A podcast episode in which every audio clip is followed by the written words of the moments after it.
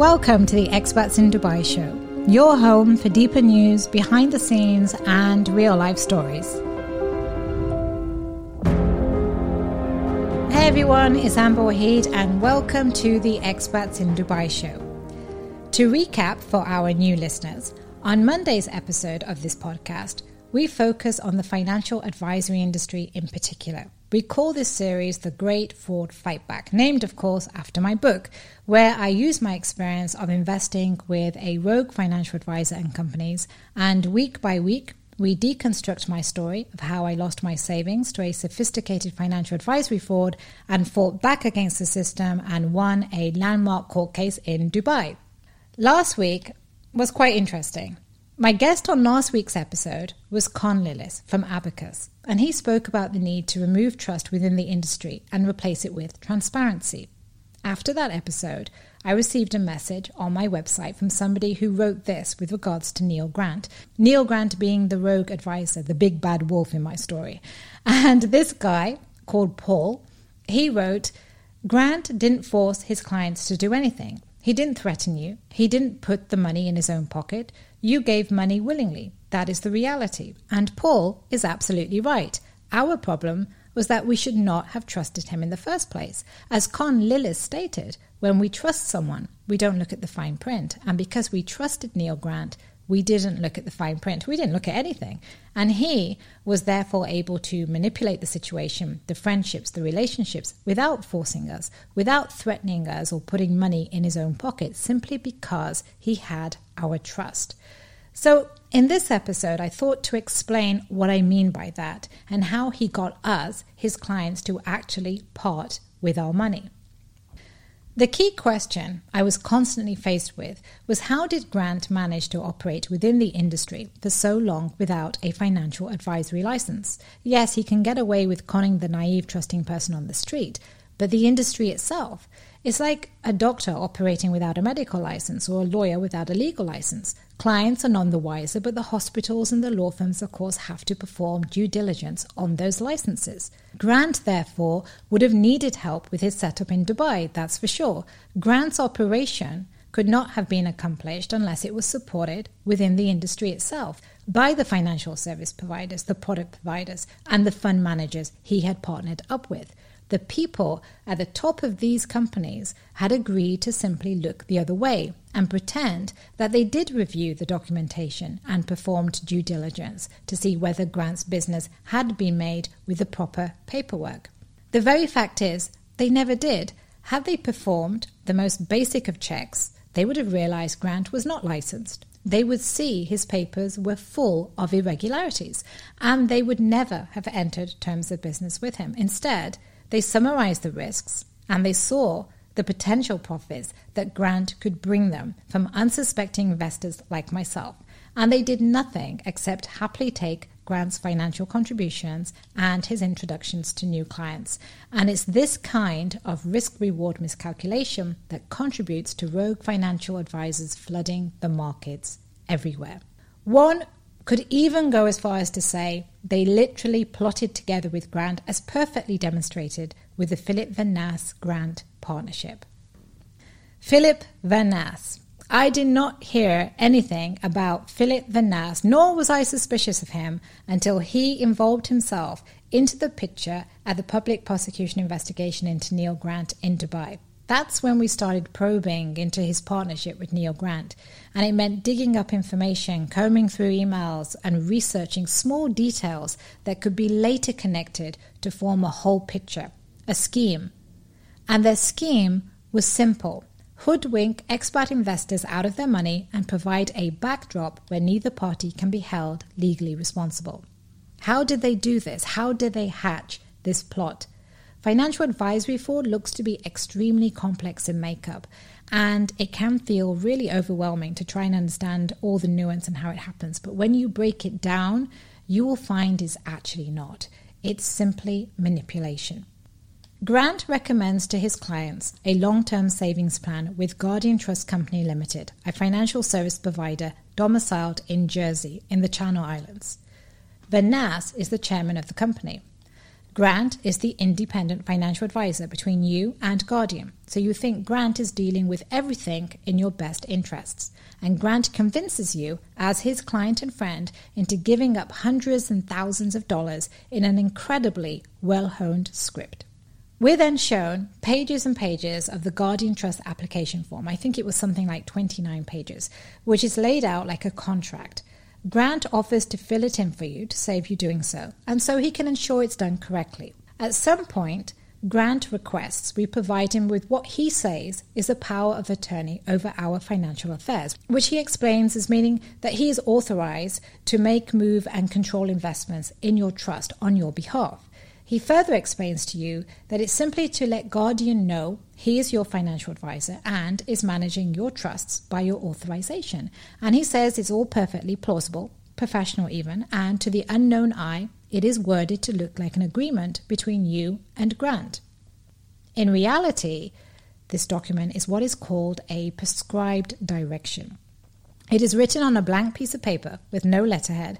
It is addressed to Guardian only, Grant is not copied in the letter, nor is he required to sign it. You are asked to sign and date this piece of paper, and once you do, the document is filed with Guardian. There's a short time lapse between when you sign the prescribed direction and the formation of the trust, a legal tactic to prove you appointed your advisor prior to the formation of the trust. After Grant completes the Guardian application form and arranges the signatures in Dubai for you, the trust is then set up in Jersey by Venas. And then the last piece is at the direction of Grant, you transfer the money yourself to Guardian to activate the contract. Grant has taken care of the delivery, Venas now takes care of the operation.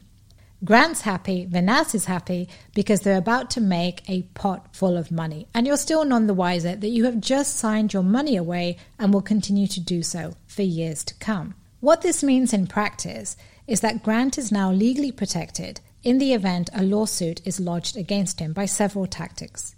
There is no contract between you and Grant. Your contract is directly with Guardian as the trustee. You have transferred the money directly to Guardian yourself and out of the country. Grant is paid his fees directly by Guardian from your money in your trust. In short, there is no link between you and Grant or a paper trail. No mud can stick to his hands. Only after you signed the paperwork and you sent your money to Guardian do you receive a copy of the trust deed, a legal document setting out various obligations placed upon the trustee, the beneficiaries, the settlor, and any other associated parties. Guardian then slaps you with their terms and conditions in fine print and which don't require your signature of acceptance. They say the devil is in the details, the fine print. Here, they bypass the devil altogether.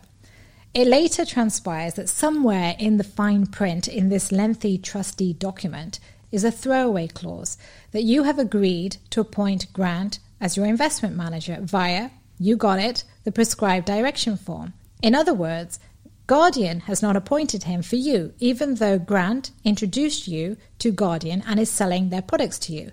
This clause and the prescribed direction certificate mean that Guardian is now legally protected, making any lawsuit against Guardian thrown out from the very beginning.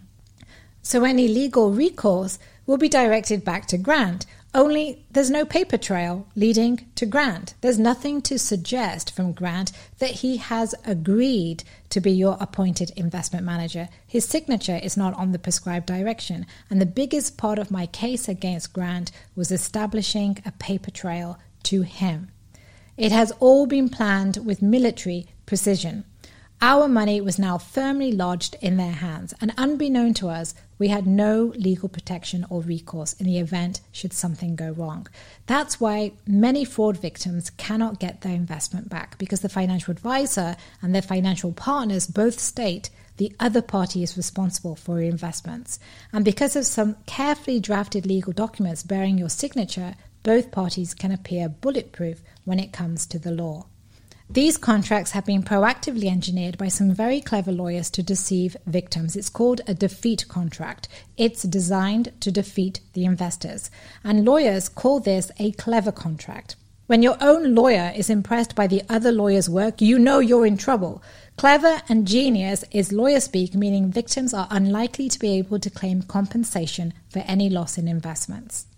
Guardian now provided the platform where your various fund investments were going to be held, and together with Grant, they had full access to and control over your investments. All the incentives the financial institutions offered to their advisors were based on selling the most profitable products, which were startup firms carrying a high risk. And of course, another reason they preferred startup companies is that Grant, operating without a license, would go undetected.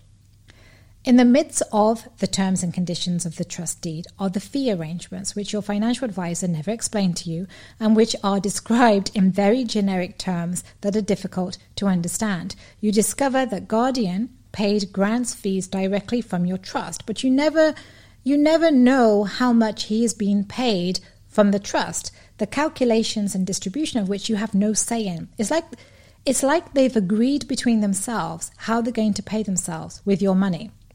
And we got Sam Instone's opinion in episode 5 when he analysed my investment portfolio and what he thought some of those fees and commissions paid to Neil Grant would have been, which was mind blowing.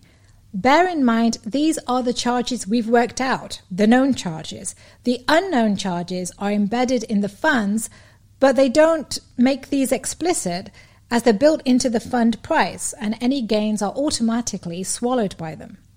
Together, Grant and Venas provided investors with inflated valuation and performance metrics to dupe investors, allowing the duo to collect higher investment fees than they were actually entitled to receive. It was inflated because the funds held within the trust were suspended from redemption, performing poorly, or illiquid, and their NAV, net asset value, was calculated at the point that redemptions were suspended, which was completely misleading. Smoke and mirrors. Coming back to Grant, in addition to Guardian, he would have set up contracts with each of the fund managers, and you never knew the exact amount each of these companies paid him. You never saw an invoice, you never saw a receipt. The money was collected from the trust by Guardian and paid in full to Grant. This is another legal tactic, as it's difficult to prove how Grant benefited financially from you if you can't provide evidence that he did indeed take commission and fees from you. Grant doesn't share details, Guardian doesn't share details, and the online web portal is designed not to share details. So it's impossible to tell what got paid and to whom. Together, they were in absolute control of your trust as well as its administration. In 2013, Philip Venas wanted to move my trust from Jersey to Guardian Global Capital Swiss, SA, in Switzerland. By law, such a move required the investor's consent and signature, which was never received or granted. Or either Grant's camp or Guardian's camp had taken care of the signature to indicate the acceptance of my trust to be moved, and then Nas simply verified the signature as a true likeness. Another case in point, in 2018, I wrote to Venas to say, as settlor, I wanted to close my trust and subsequently requested a full breakdown of the overall value of the trust.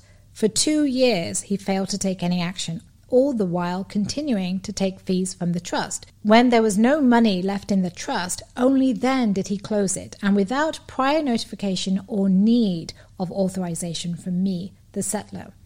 Another issue is the duration of the trust, lasting 25 years. Yes, you can opt out, and you are sold that idea by Grant at the beginning. However, if you choose to get out before its lifetime, you pay a huge financial penalty, a fact which he did not share with you. It's so clever that they warn you that abandoning a trust before the end is like ripping up a manuscript in front of the author as he's on the final paragraph. And that's exactly how you feel trapped. From the moment you transferred the money to initiate the trust, you lost your hold on your capital and you were indeed trapped. It's called rigging the game of investing. Everything is meticulously mapped out through to the very last detail in order to ensure they and no one else own the agenda. Again, that's an example of the planning that went into the way that these partnerships were entered into. As an additional layer of protection, Grant and Guardian produced a terms of business document on the off chance that if they were ever caught out, that document protected the other party to avoid any liability. The document drawn up by Grant and Venas referred to various waivers that Venas has conducted the correct due diligence and security checks on Grant, thereby allowing Grant to sell their products in the market. In return, Grant agrees, quote, we hereby hold you harmless against any claim, damages, compensation, or any loss which may be sustained by Guardian as a consequence of any transactions carried out or any advice given by me during the currency of this agreement. Simply put, Guardian waives their own responsibility, their own obligation. It's like opening the doors and walking up a winding staircase into their ornate and bizarre world they basically set up a fraudulent pyramid scheme in plain view and had fine tuned the practice and made it an art form. It's a perfect crime and partnership, all done under your very nose with your consent, and it's all legally acceptable. With the odds in their favor, it explains why the financial reward was too hard to resist for both men. And this extends to the chairman of the company, of most of Grant's partners, not just Guardian. They were all in on this. They knew what was happening and became enormously wealthy in the process. Philip Venas was just a reflection of all the others. An honest comment from a financial advisor admitted I was not wrong. Everybody's doing it. Everyone knows it's wrong and everybody knows it's going on, and so no one should rely on these advisors anyway. And after you place the last piece in the jigsaw and you step back and look at the overall picture, what no one expected and what repeatedly wrong footed his novice clients was that Grant deliberately involves you in non standard entities which were never required. You don't know that you can set up investment funds directly with the fund management companies and the product providers. And Grant sells you the idea to route it through financial service providers and to hold them in a trust or policy. And you agree to his advice because the pitch sounded good and safe as it was part of a long term savings plan. You never needed the financial service providers in the first place. You're basically paying the middleman, in this case Guardian, for a transaction between two parties and paying them a fortune for it. This isn't okay. We sold these trusts and policies with the view that they are expertly managed and will gain wealth over their lifetime. And this will never happen. What they said publicly was different from what they did privately. Smoke and mirrors, gambling with other people's money. You're up against a system you can never beat because it is all a burdensome mystery rather than an exact science, which is why we don't know how to trace the misinformation back. And this is how Grant and the like created a rogue financial pyramid scheme. And this is why behind every rogue is an enabler. That's the secret sauce. Rogues cannot perpetrate without those close to them who enable it. In 2016, Grant was on trial in a criminal court in Dubai for several charges of fraud, including license fraud that carries a fine and the more serious crime of signature forgery, which includes a jail sentence. Now the partnership between the two confidants was tested. To turn a blind eye to Grant's illegal business affairs, one may argue, may be financially motivated, but to support Grant in a court of law was legally motivated. Philip Venas's statement was intended to influence the prosecution investigation, and the concealing of facts and withholding of evidence was intended to influence both criminal and civil trials. Why would he do that? Now we understand it was in Philip Venas's interest to personally help throw out the case in Dubai against Grant and be directly involved in the efforts. Philip Venas, he's a character. I call him the Mozart of the industry. So much more to come. Thank you for joining me for this episode of The Great Fraud Fightback. As I said earlier, on Monday's episodes, we discuss topics related specifically to the financial advisory industry. And on Thursdays, we have the Behind the Scenes series, where we bring you episodes on wider community topics. For more details on this episode, you can download the first chapter of my book if you visit businesssculpting.com forward slash book. Take care.